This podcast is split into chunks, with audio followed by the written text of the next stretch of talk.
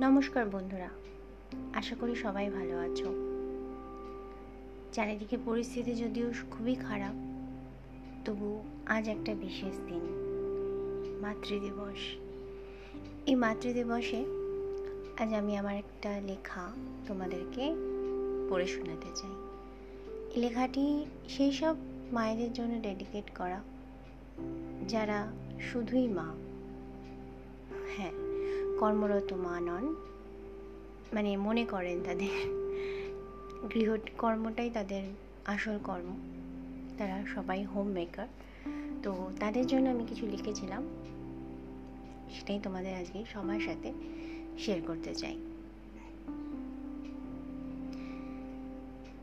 লেখাটির নাম পরিচয় সংকট বা আইডেন্টিটি ক্রাইসিস বৃক্ষ, তোমার নাম কি? ফলে পরিচয়। সত্যি, কর্মই আমাদের পরিচয় দেয়। সবাই আমরা নিজের নিজের আইডেন্টিটি বা পরিচয় নিয়ে খুব সচেতন। সে আমরা সারাদিন যাই করি না কেন? নামের নিচে একটা বিশেষ ডেজিগনেশন না এলে যেন জীবন সার্থক হয় না। তার জন্যে আমরা অন্যের এবং অন্যায়ের চামচাগিরি করতেও রাজি। আচ্ছা আমরা আমাদের জীবনটাকে, আমাদের কাজ ভাবি না কেন? এই যে আমরা যারা হাউস ওয়াইফস তাদেরকে যখনই জিজ্ঞেস করা হয়, আপনি কি করেন? বা কোনো ফর্ম ফিল আপের সময়, জীবিকার জায়গায় নিজেকে শুধু ওই গৃহবধূ পরিচয় দিতে একটু সংকোচ বোধ করি কেন?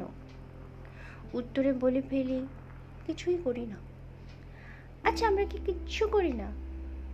আসলে আমরা নিজেদের নিজেরাই নিজেদের কিছু করি না ভেবে ছোট করি এবং অন্যদের ছোট করার সুযোগ দিই। অনেকে হয়তো ভাবে আমরা যেটা করি সেটাতে সংসারে পয়সা আসে না। আর তাই আমাদের কাজের কোনো গুরুত্ব নেই। কিন্তু সত্যি কি তাই? সংসারে যদি পয়সা থাকতো তাহলেই কি সব হয়ে যেত? অনেকে আবার বলে এগুলো তো সবাই করছে। তুমি আলাদা করে কি করছ? আমাকে সবার থেকে আলাদা হতে হবে? এই ধারণাটা ছোট থেকে আমাদের মধ্যে ঢুকিয়ে দেওয়া হয় কেন? সাধারণের মধ্যে কি খারাপ আছে? সাধারণভাবে বাঁচলে কি সুখ কম আসে? মানুষের মৌলিক চাহিদাগুলো বোধহয় আমরা এখন ভুলে গেছি। এখন ওটা শুধুই পয়সা। গৃহিণীরা যা করে, তাতে সংসারে পয়সা আসে না, ঠিকই? কিন্তু যেটা আসে, তার জন্যে অন্যরা বাড়ির বাইরে বের হতে পারে, পয়সা আনতে পারে বা তার জন্য প্রস্তুত হতে পারে। একটা পরিবারকে সুন্দরভাবে আজীবন বাঁচিয়ে রাখার ক্ষমতা রাখেন এই সাধারণ গৃহবধূরাই। যদি কোনো মেয়ে আজকের যুগে দাঁড়িয়ে একজন গৃহবধূ হতে চায়, তবে কেউ কেউ তাকে পাগল ভাবে, আর নতুবা তাকে চূড়ান্ত তাচ্ছিল্য হতে হয়।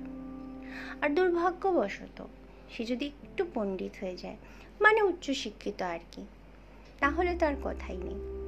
চাকরি তাকে একটা করতেই হবে। না হলে তার শিক্ষার নাকি কোনো দামই নেই।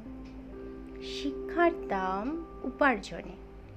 সত্যি, আমরা কত শিক্ষিত, তাই না? এই সমাজের না এখন কতগুলো শিক্ষিত নারীর এবং হ্যাঁ অবশ্যই পুরুষেরও খুব দরকার। যারা নিজের উপার্জনের দিকে একটু কম তাকিয়ে নিঃস্বার্থভাবে সমাজ গড়ার দিকে মন দেবে।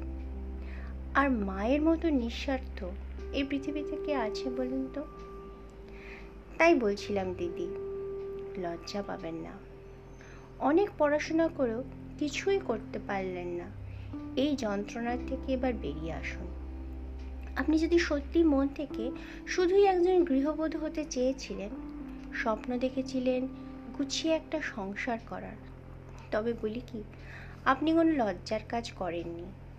নিজের ইচ্ছাকে আগে নিজে সম্মান দিন।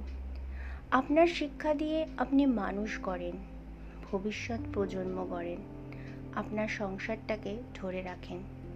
এরকম কাজ খুব কম লোকই করে। তাই এরপর যখন কেউ বলবে, নিজের জন্য কিছুই করলে না? ভাবতে শিখুন, অন্যের জন্য করেও বাঁচা যায়। আর খুব কাছের মানুষগুলো যদি অপমান করে, তার জন্য মনে করবেন স্বয়ং শ্রীকৃষ্ণের বাণী। কর্ম করো, ফলের আশা রাখিও না। ভালো থাকুন, ভালো রাখুন। অনেক ধন্যবাদ।